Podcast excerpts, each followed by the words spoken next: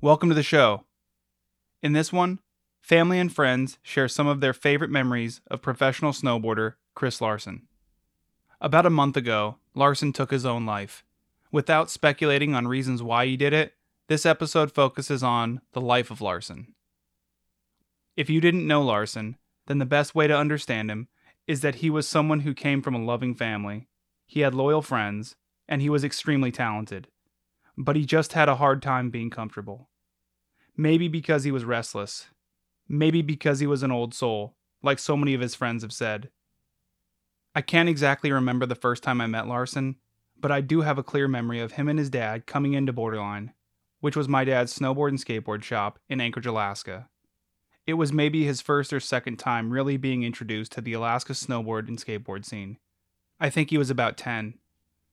It wasn't long before Larson's name was on everybody's radar. He was a fast learner, with a style beyond his years and a propensity for going huge at spots. I was excited to see where his life in snowboarding would lead. He's twenty-three, and Larson is sitting in my kitchen, and I'm interviewing him for a snowboard publication. A lot of the clips in my video parts and a lot of the clips I've seen from my the people I snowboard with and mm-hmm. with learn our tricks on our spots. Mm-hmm. Like, living in Alaska, we don't have we don't have parks. We There's no park. We don't have anywhere to fucking go learn new tricks. It's like, yeah, okay, I'm going to switch back three on the south. Mm-hmm. That's, like, the trick I need to do. Yeah. And let's fucking roll the dice. He's a professional snowboarder now, always doing the gnarliest tricks on the biggest things. It's impossible to drive around Anchorage and not recognize things that Larson hit or pioneered. I've always known him to be a great snowboarder, but I really got to know him as a friend when he lived in the apartment below me and my wife. In that time, I got to see why people loved him so much. He was honest, caring, and real. If you wanted the truth, all you had to do was ask. Every weekend, we would sit at my kitchen table or go out for drinks. He always had something to talk about. He was exciting, thoughtful, and was always a good friend. I want to thank my friend Mike Dempsey for suggesting the idea for this episode. And thank you to my wife Carrie Hombach for suggesting that I dig up an interview I did with Larson back in two thousand fifteen and include snippets of it in this episode. As I sat down at that very same kitchen table to re-listen to that audio, I was brought right back to that moment with Larson, drinking beers, and talking about snowboarding, his life, and his Taco King order. Carne asada dinner all day. Yeah, that's what I do too. Guac, extra sauce, keep it saucy. I want to thank everyone who told a story for this episode, for being brave enough to record a memory about Larson so close to his passing. Each one is a reminder that life is never just one thing, that it's made up of all the good and all the bad that people do. And together, those things create every one of us.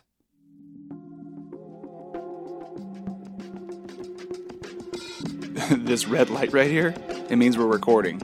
Okay, fired up. Crew conversations. Listen more, then you talk. Go to work! When we first started talking, the first thing, you know, one of the first things you said was that people kind of perceive you as this, like, oh, he's he's kind of gnarly, but if they actually knew you, they'd know that the first person that you would hurt is going to be yourself a lot of the time, you know? I guess, yeah, you can put it that way. I, you know, I would, I, I've taken, out of frustration. I've, I've taken care of, I take care of people before myself. Yeah, for yeah. Sure, for sure. I think, I probably do think about other people more than myself, mm-hmm. for sure. I think. This first story comes from Ariel Bussart. My brother was always larger than life. He has taught me and continues to teach me in death to be brave and to be strong and to stand up for myself, to not care what other people think. And there are so many stories. I had twenty-eight years with him. So many stories that come to mind. One of my absolute favorites on why he's my hero So my brother is six years younger than me. And when I was about twelve or thirteen, so he would have been about six or seven, I was in middle school and I was bullied so badly. I was the ugly duckling, as my husband puts it now. Um, and I never wanted to go to school and I always cried. And my brother, you know, was a huge support in that, even though we didn't even go to the same school because, you know, six years apart. Well, one day my mom was picking me up from middle school and my fucking brother, man. He saw me sitting on the curb crying, and there was my bully standing over me, saying whatever he, nasty shit he was saying and just being nasty because he was just mean. And my mom pulled up to the curb and my brother jumped out. And my mom didn't know what he was doing. He couldn't even, like, it couldn't have even taken him thirty seconds to unbuckle and jump out of that car. It was so fast. And I remember just sitting there, and my six-year-old brother knocked this middle schooler the fuck out. Straight right hook, whatever you want to call it, across the face. Just leap, jump to reach it.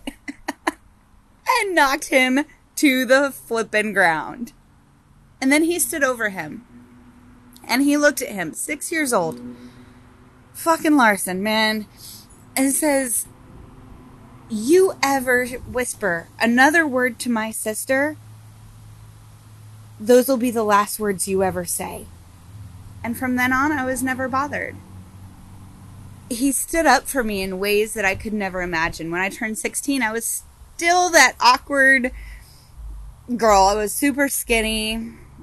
Short hair, braces, glasses, all that jazz. And I got my driver's license and I was so excited. And I looked at brother and I was like, "Hey, I could take you bowling. You want to go bowling?"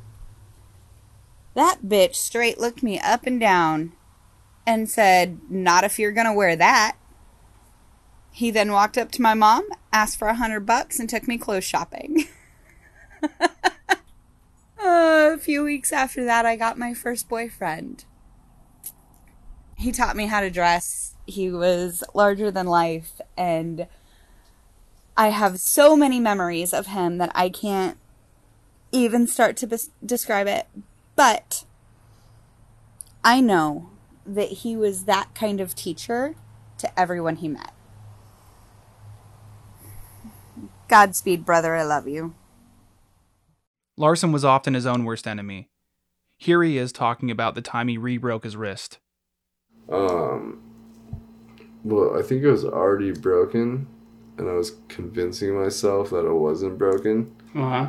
And then, and then I got into a car wreck and totaled, totaled my car, like, fully. It's, like, just got super lucky. Like, this guardrail, like, cut through my entire car. If it would have been, I would have been, like, fucking, if I would have been two feet further... Mm-hmm. That guardrail probably would have sliced easily through my car and like like sliced my legs. Mm-hmm. And I got like a gnarly concussion, broke a little piece of my neck off, dealt with all these this cop shit, and then the next day I was like, didn't have a car. I was out five thousand dollars. I had charges over my head, and I was just walking home from Bear's Tooth. You know, concu- like.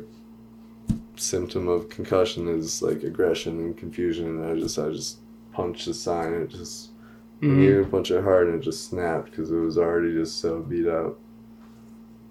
And now it's got and now it's got two rods through it, and I got like a month left with this stupid thing.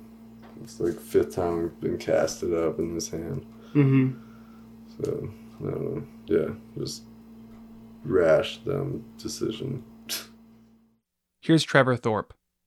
I feel very lucky to be able to call Chris one of my best friends.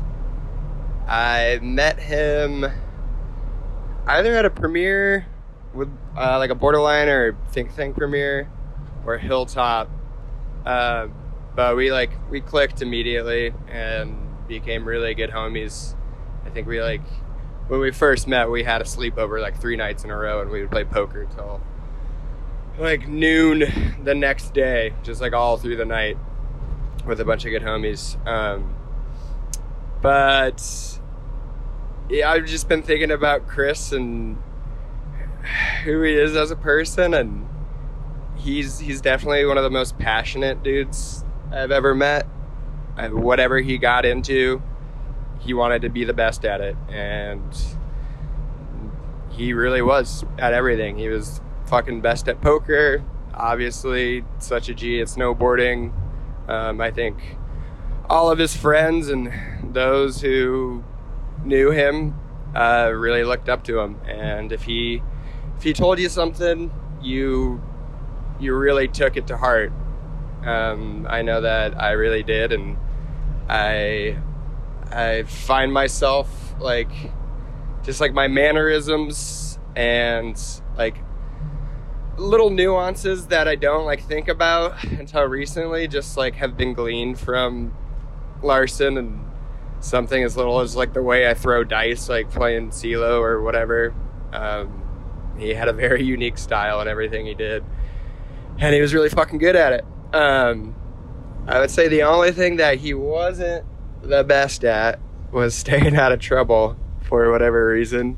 Um, we definitely were little ruffians back in the day. Um, and I remember this one time we were at our buddy Sean Lafferty's in like fucking uh, Independence Park. We were probably like sixteen, I think. And it was just, there was a big party over there, and the cops end up coming, and Larson and I both had an M I C, and I, we were freaking out, and we like, the cops got into the house, and we're, we locked ourselves in this bedroom with like sixteen other kids. It was like the last wall, and there was like a trap door that went to the basement or the um, garage. And so I like, and it, no one had ever like gone through it, but you could see it from the garage. So I like, Larson and I like moved the chest and start like cutting at this carpet, but can't find the door. And then the cops like meanwhile are just pounding on the door, trying to get in, and they're claiming that they're about to bust it down. And as I'm still cutting away, I like look over my shoulder, and Larson just jumps out of the second story window.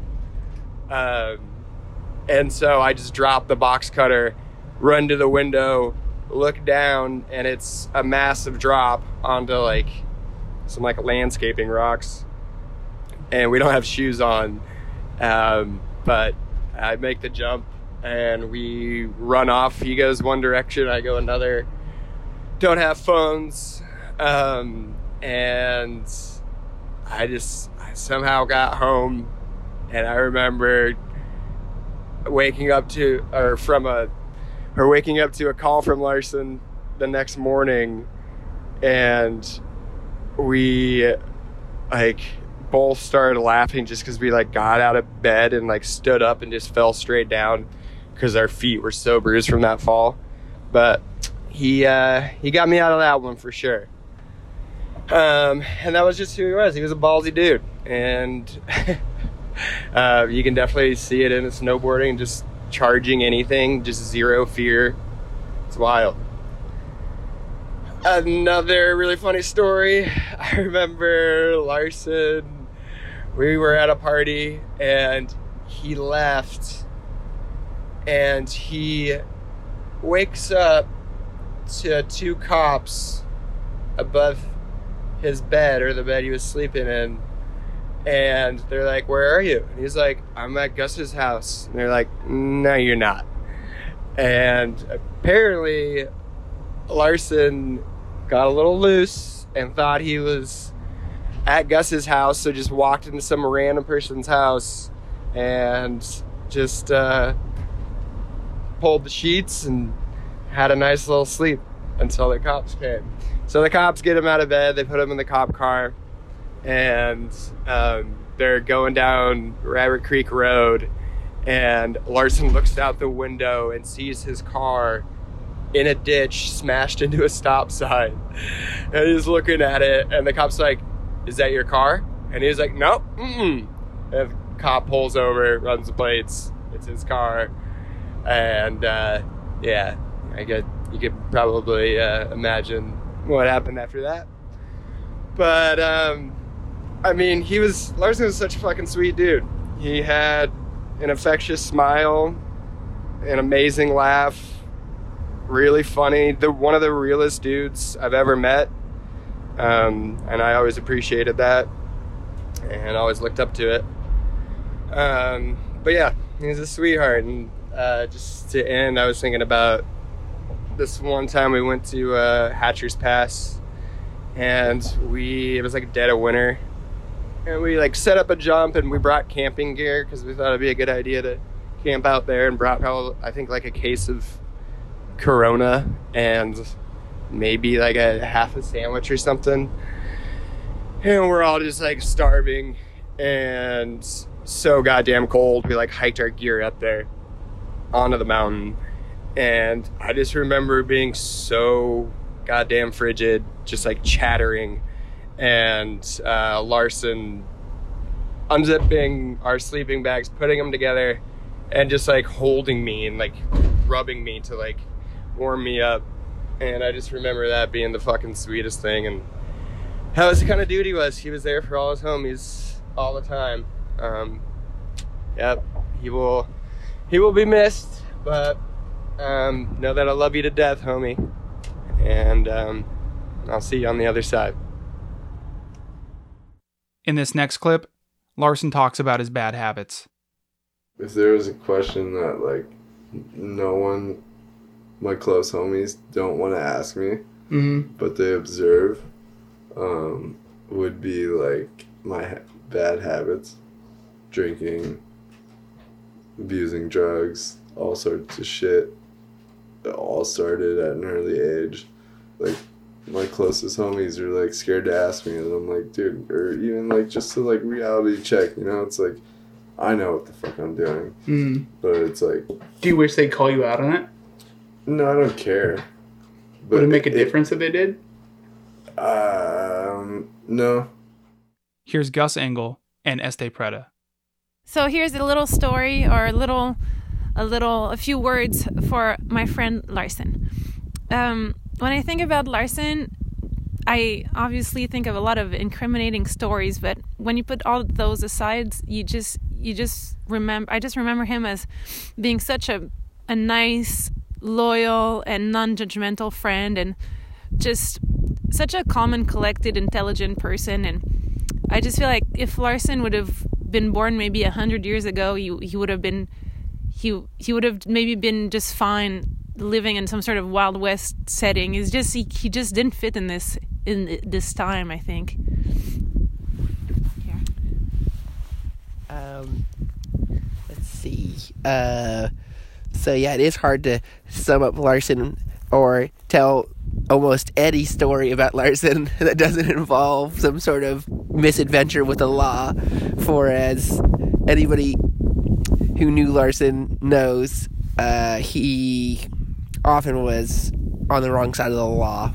Um, and, um, and I think it's true that he just didn't quite fit into the society. He was, he needed to be born in maybe like the Wild West, and and where he could be free to, to do his thing, because he was just such a kind, great person. He never did anything that that uh, hurt anybody else. He just wanted to chip out his own way of living in between the cracks and to be free, I think.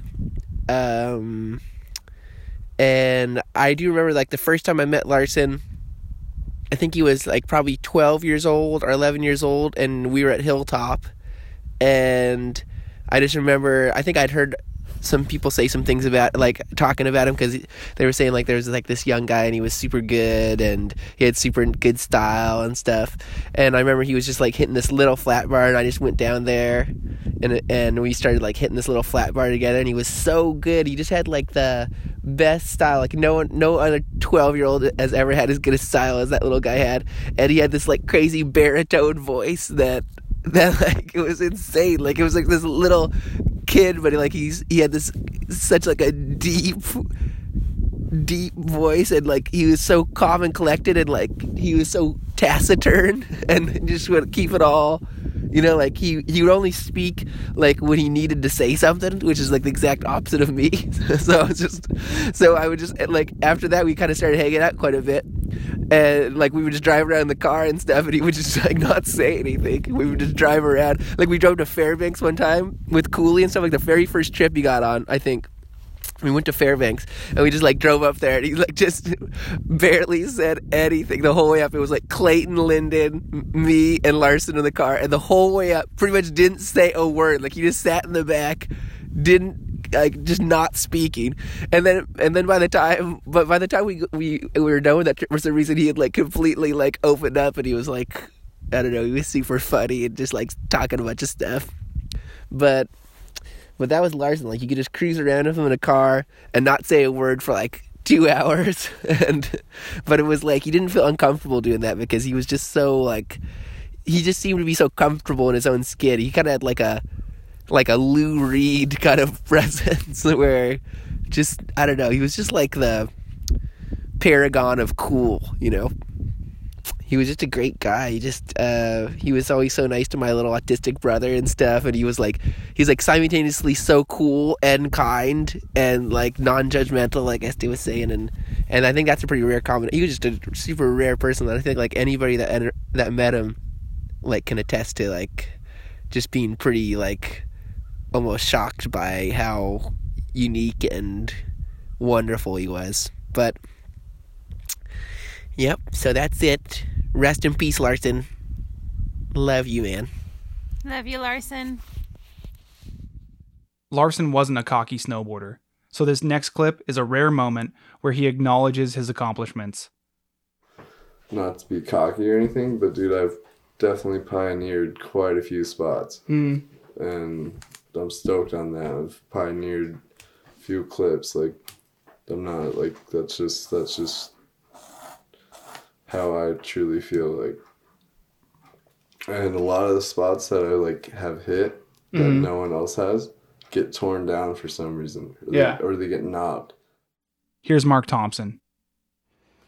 Little Larson, your legend, brother. Well, I remember first seeing you up at Hilltop, and uh, I was kind of blown away because you're really quiet. Very modest, but you ripped it harder than any of the other kids, and you had a really developed style. I was uh, kind of uh, harsh on little kid style. It's something that you have to develop in my mind, and you had it from the time you were little. And uh, I'd been hanging around Borderline for a long time, and I knew that we needed to have you on that crew. Um... I kind of looked up to you, Chris, uh, even though you were, I don't even know, ten years younger than me or whatever it was, but uh, there was something stoic about you and truthful. And uh, even though you were so much younger than me and I wanted you around me, uh, I just kind of looked up to you, bro. And uh, just such a rare quality and trait. And you, you held on to that trait for... your entire life. I've got a lot of stories. I'm supposed to share one. Um, I had just thought about this funny memory at Hilltop years later where I think it was Gus and you and Scott and this kid was like, hey, are you guys in the Borderline video? And uh, we're like, yeah, you know, feeling kind of cool. And he's like, cool.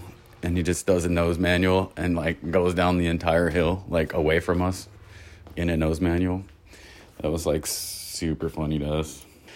Your laugh was always made me laugh because when you really got laughing, you'd get it, it would go high-pitched. Like, you have a really low voice for your, your size.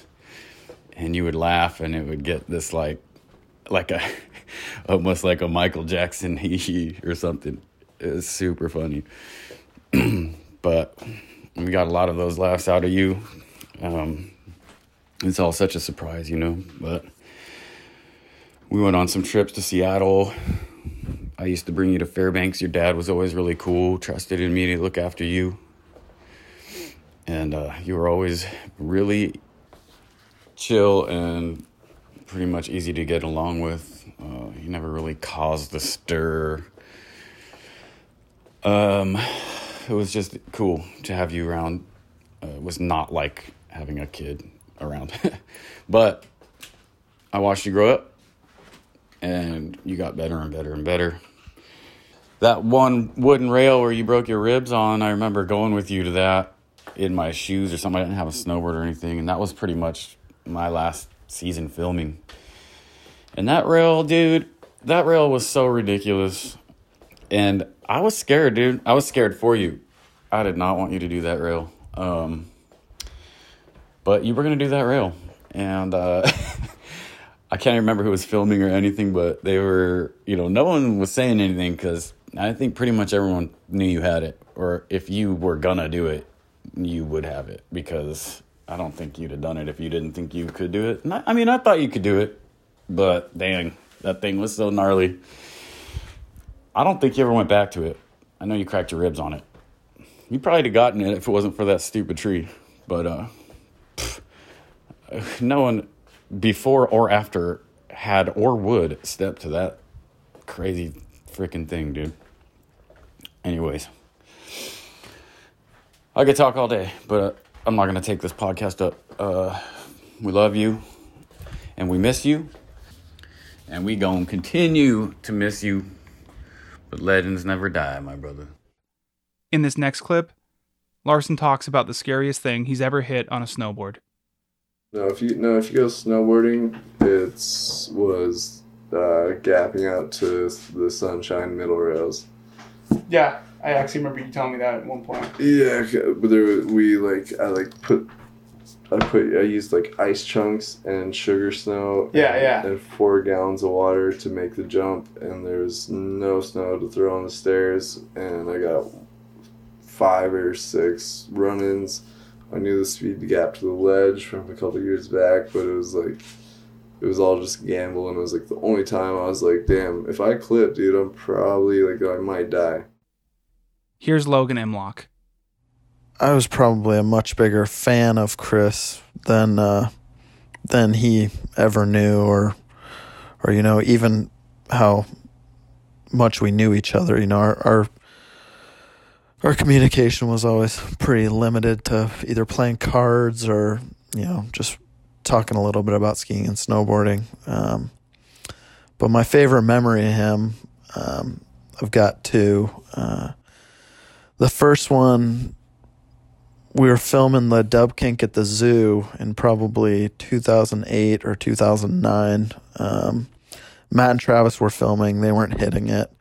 And I think Brian Adams was there taking photos. But uh, since I was the only one hitting it and I was a skier, they were having me skate into it instead of slinging me in because we didn't have a drop-in ramp. And... Uh, So I'd skated into it probably ten or fifteen times, and I was just totally fucking gassed. And uh, I remember Larson, and I'm pretty sure it was Gus Engel, pulled in in Larson's little red Subaru, and uh, they were just driving by. I think maybe they were going home from hitting something, or not sure what they were doing.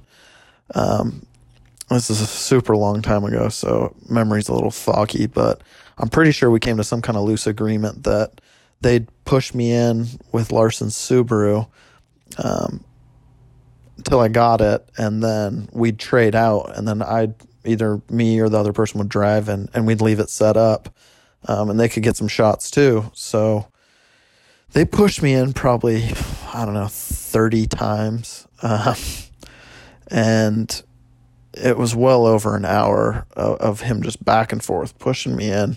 I'd hit it, I'd fall, I'd come back up, do it again.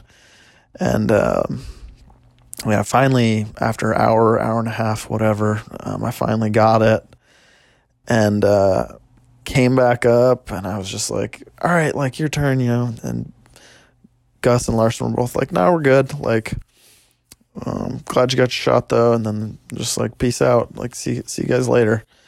And, uh, you know, it just speaks a lot to the kind of person he is and the kind of scene we are up here, you know, like they had no reason to hang out that long and like help me out and get a shot. Like we didn't know each other that well. And, and, uh, obviously like I'm a skier and they're snowboarders and like that, you know, it, they didn't have to do that. And just kind of speaks volumes to not only, you know, Gus, but Larson about how they just were down to help somebody get a shot. And, um, you know, years later we'd play cards together and, uh, you know, spend a lot of time, and he'd always wear these dumbass stunner shades and I'd always give him such a hard time for wearing them, but like he didn't care. And I guess the one face that Larson would make that's kind of imprinted in my brain of his is like, I, I never saw him like do a full on, like lose it laughing, but like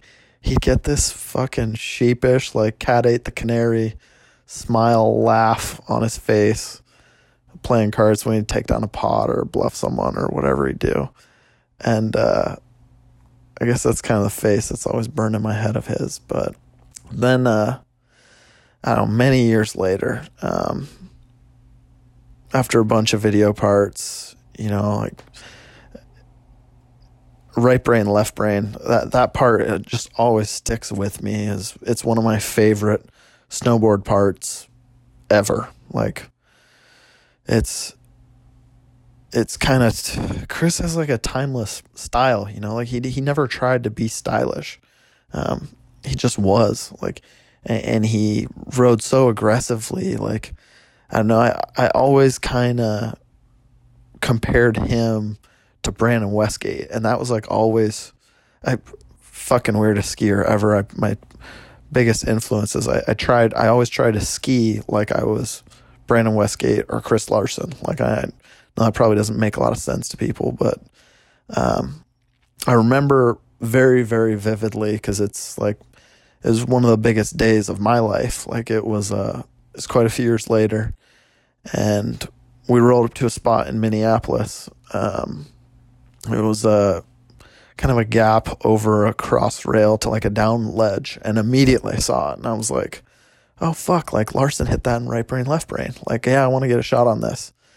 And, uh, and the whole time that I was hitting it, I was just, I was thinking about Chris. Like I was, I'd gotten into a habit at that point that I would I would whistle while I was hitting something, and uh, I was just whist- whistling the Willows song from his right brain, left brain part, and uh, like I don't know, it was uh, it was the last urban shot that I ever got, and it was a really really big turning point in my life. Like uh, I I made the decision that day after I got that shot that that was kind of the best shot I was ever gonna get, and I was done, and and. That day I was thinking about Chris the whole time, you know, I was, I was whistling that song and I was thinking about him wearing girl jeans and Ollie in that ten stair at Copper at Nationals and eating shit and just, just thinking about how he snowboarded and, and, you know, I ended up a lot of that day, like it, it shaped what I am now and, and what I did after skiing. Um, And every time I look at that shot and I hear me whistling, I start singing that Willows song. And then I think about all the shots that he had in that right brain, left brain part. Um, specifically like the ledge, gap, ledge, front two that the, they like hit at the crescendo of the song. And it just like, I don't know, man, it makes me, made me smile every time. But now it just makes me super sad because I always wanted to tell him, like, I always wanted to tell him how much that part meant to me. Um, and I'm sure, you know, like a lot of you, I saw him post that shot of him hitting that quarter pipe pretty recently. I don't know if it was like a few weeks or a month ago. And I just got stoked. I was like, fuck yeah, Lars still got it. Like, and, uh, yeah, I know a lot of you guys like Brewster and Hupp and Gus and, you know, people that I probably haven't talked to in a decade. You guys are all hurting really bad. I'm just, uh, just for anybody that listens, uh, Chris had a huge impact on me. I know you guys will miss him a lot. In this next clip, Larson talks about Sean Genovese, better known as Geno. Geno owns Dinosaurs Will Die, the snowboard company Larson was sponsored by for thirteen years. Larson got his first dino board when he was fifteen. At that time, they didn't make a board small enough for him, so they custom made him one. Dude, I look up to Geno so much, and anytime I have a problem, like, I call him. Yeah. I, I call my mom or I call him, and it's like, I get scared when it's like I break my I broke my wrist with him, and I was like, so what happens if I don't get surgery? I can't afford this. And he's like, dude, shit happens. Like, yeah. We're gonna do this. You're getting surgery. Like, he like forced me into it. Otherwise, it probably would have just been like, oh, whatever. When I'm sixty, I won't be able to use my fucking right arm. Yeah, right, yeah, right yeah. Now. Like, he's dude, he's a brilliant fucking guy, and like. Every time I talk to him, it's like we talk for like an hour. Mm. It goes from like one little subject, and then we're like an hour later, like, oh, yeah. Fuck. Here's Sean Genovese. Um, been racking my brain about a story to tell, but can't really think of one specifically. Um, it's more of a, I get more of these feelings, more of like uh, just the energy, you know, when he was uh, being around him, which is uh, which is a good thing.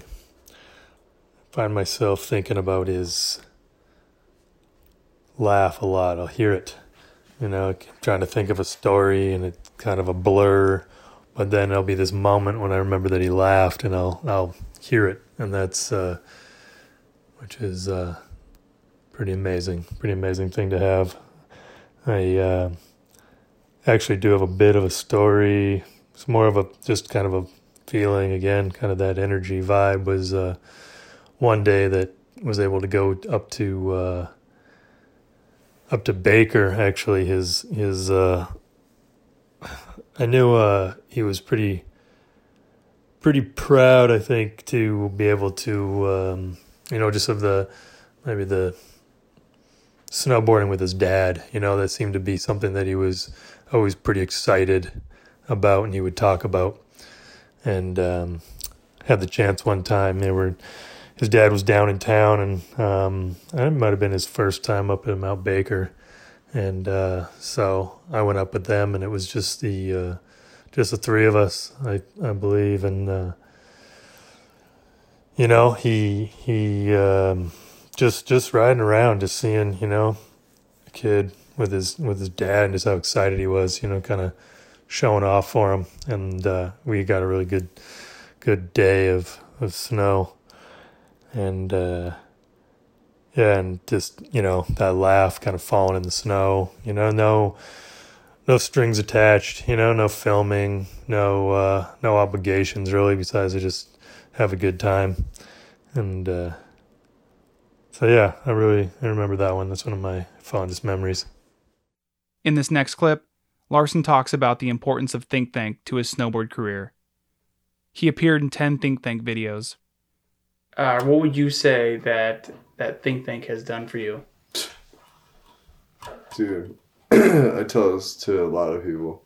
Like if I, I when I was. I think thirteen, fourteen, I went to the Key of the Birds premiere mm-hmm. in Seattle, and I was offered to ride for Ride or for Dinos, and obviously I picked Dinos. Yeah. And it's like, if I would have went down the Ride path, like, who knows where I would have been. Like, mm-hmm. the next year, I didn't have a single shot. I, like, partied and gambled. All I did was drugs and played poker. Mm-hmm. And some reason Geno like kept me around, didn't cut me off like first year. Mm-hmm. And dude, I feel I, I just feel so lucky and grateful, like to be like to have like look up to Dre, Mark, Mark, mm-hmm. Geno, Burtner, like those are dudes that like. The second Mark is Thompson, Mark Thompson. Okay. You said Mark twice. I just wanted to make sure. Yeah. Um, yeah, just... Um, yeah, dude. I have so much respect for Burtner. So much respect. Like, I was mm-hmm. so fucking...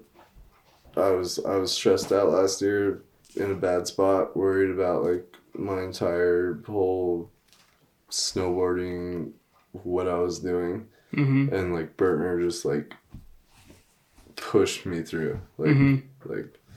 How do you do that? He's just, like, probably shoveled more than me on my own spots. Like, if I I was just being lazy, I was, like, just felt like I sucked. I was, like, just, like, down, down mm-hmm. and out on myself all the time. And it was, like, Burtner was the only thing that kept me going. Mm-hmm. And so, dude, Think Thank, without Think Thank, like, I I don't think I'd ever be a snowboarder. Here's Jesse Burtner.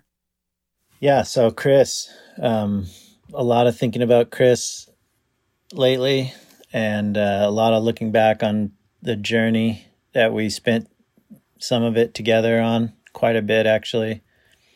Um, in retrospect, I can't believe how much of our lives we shared, but just how much history there is there through the videos, and how long um, he was just such a dominant force for Think Thank, and and uh, you know, a powerful person in my and Christina's lives. And um, yeah, I just can't believe he's gone. I can't believe that the story is is what it is, because in my mind, even though there were always kind of dark times, there was like two sides to the coin of Chris Larson. I always saw this um, different scenario where he came out just intact. And I always saw that in him, because how could you not? Because he was so confident and um, just such a beautiful person in so many ways. And And I think some of the other things going on in his life were, I was, they weren't ever shown to me or to Christina or a lot of us. It was about the snowboarding and the times we spent in the day together. Uh, and we were, you know, a big age gap. So there was a lot of, I wasn't going to be hanging out with the kids at night anyways. But, um... regardless of that, what I wanted to say about Chris is just, you know, Chris was an old soul from the very beginning. Um, he was a cool, very cool, calm and collected individual, um, kind of um, hard as nails, so to speak. And even when he was young, he was just, you know, he was just, he seemed more mature than a lot of people, and he kind of, you know, would give you the business if if you came at him wrong. And uh, I guess it's the same with everyone, really. Uh, everyone's got two sides to the same coin. And, you know, it's just how how much contrast is there between the two sides. And I think with Larson, it was like... Um, you know, it was like a big storm. There was a storm sort of inside of him. And then when the when the clouds broke, it was like, you know, just so beautiful. Like, if you can just picture the sky right now, and it's really dark and gray, and then um, the clouds break. Like, how beautiful that is. That's kind of like... Uh,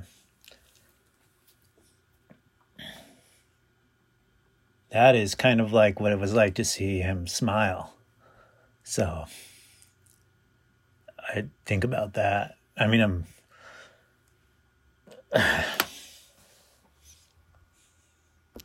Uh, you know, um, it seems to sort of mean more, the sun means more after the clouds. And that was always sort of like getting these smiles out of Larson.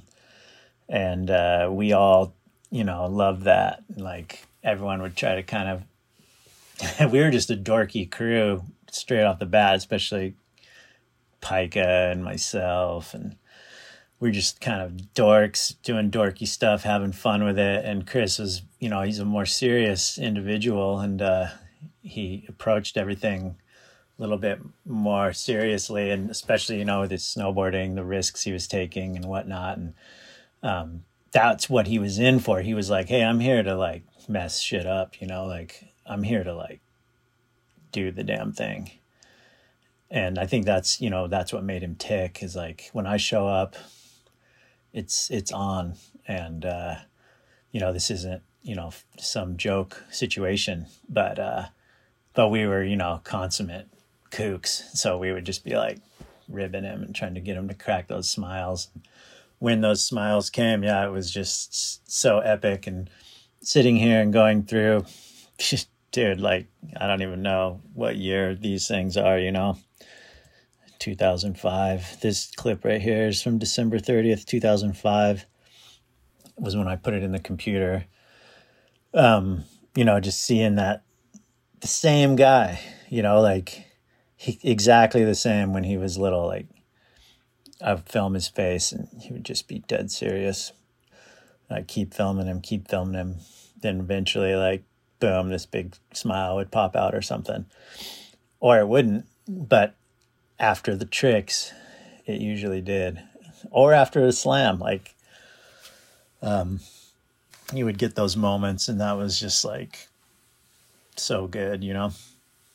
Like, I'm kind of a smiley guy, smile a lot. Uh, and, uh, it's just like, that guy's always smiling. But Larson, you know, it's just rare and, and awesome and extra beautiful to see that happy side. And I, I, that's what I was saying in the beginning, like why the story, why the story doesn't add up all the way for me, just because, you know, I always had a different narrative in my mind.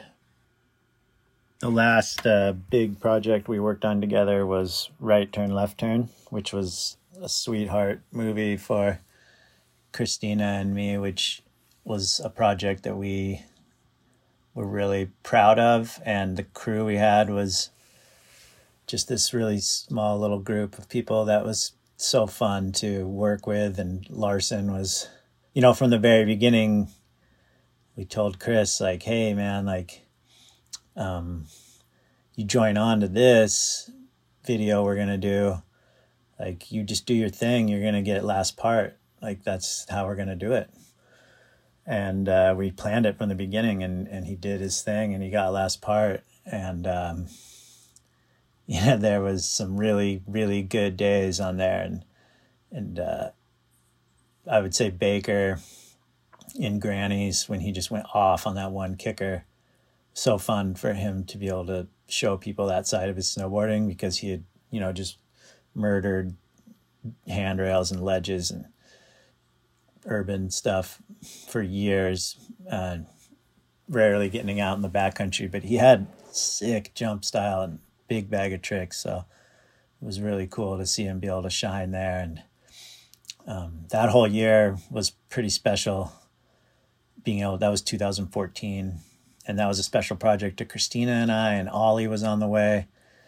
And uh, by the time we premiered the video, Ollie was there in a stroller. So, and Chris, those were the, some of the best times I ever had with Chris. Uh, I think his guard was down more, and we were able to to talk a lot together and share some um, some inside information about the struggles that both of us go through, and and um, it was really cool, and I really appreciated that. And of course, he's like, you know, like, he helps me, you know, like, he's like talking to him about my problems, his problems.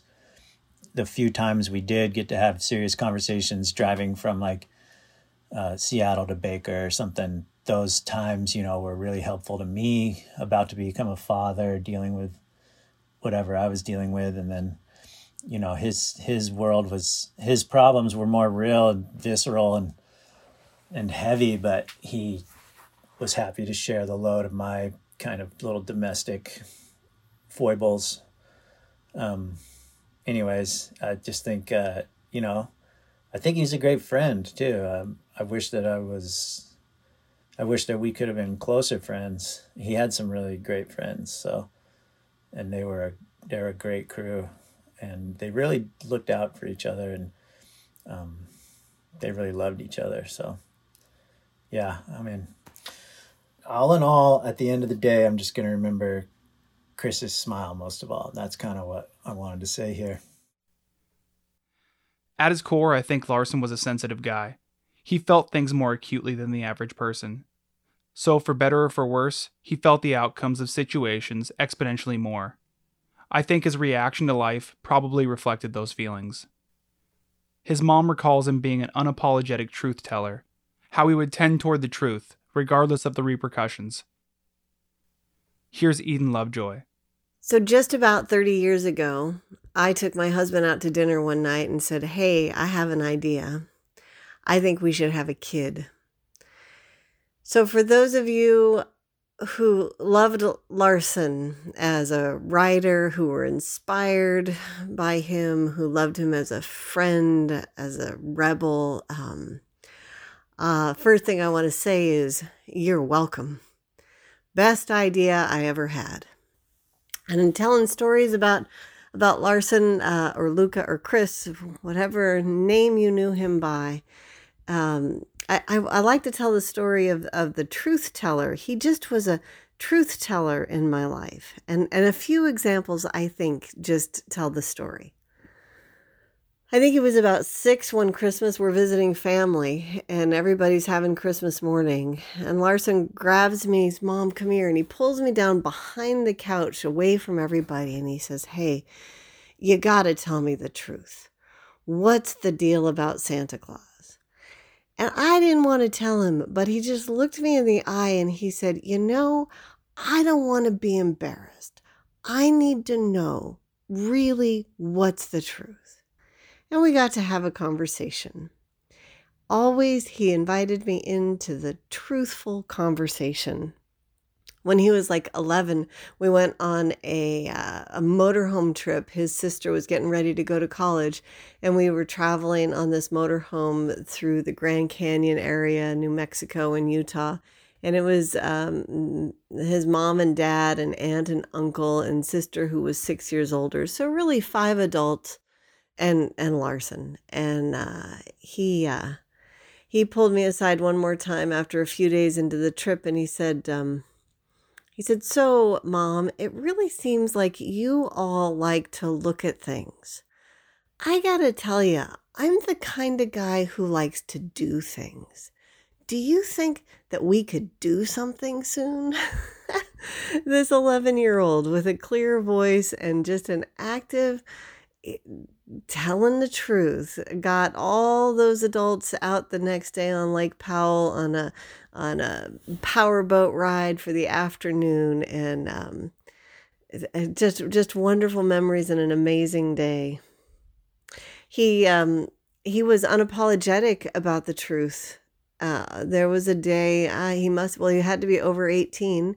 Because I wasn't required to go to court with him that day. He had something legal he needed to clean up. But I'm his mom, you know, and going to court I think is hard. So I offered, do you want, so, do you know, do you want me to come with you?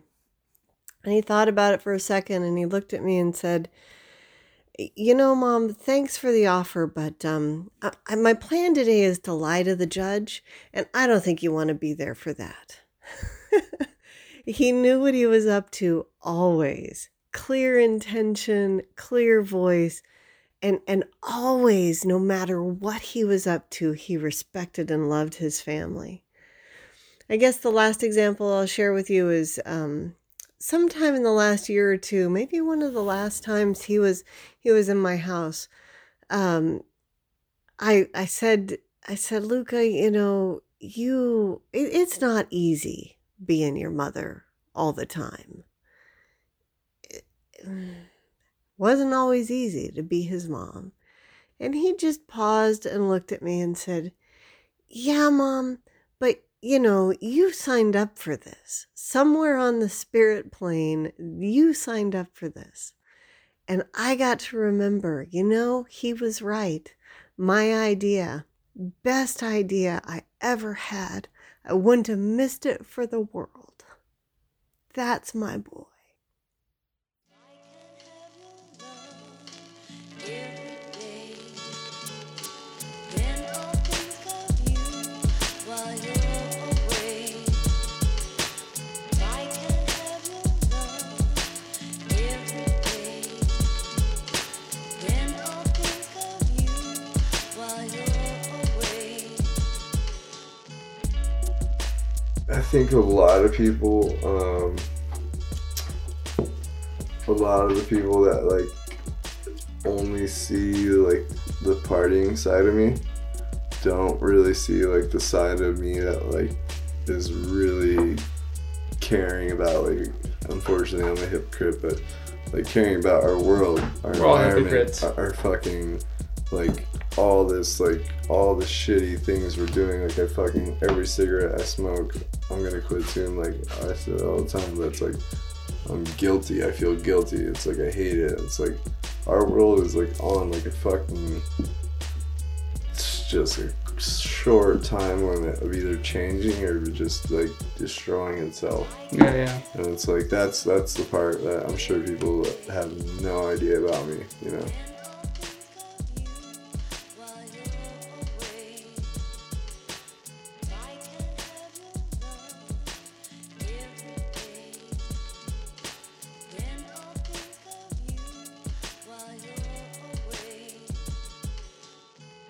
Thanks to Trina Duber, Seward Brewing Company, The Grind Coffee Shop in Juneau, Derek Adolph, Blue and Gold Board Shop, Sharon Liska, Alaska Surf Adventure, and Aquila Space for their support at the company man level. This episode was written, hosted, and produced by me, Cody Liska, for Crude Magazine, with additional writing by Carrie Hombach. Music was produced by Alcoda Beats.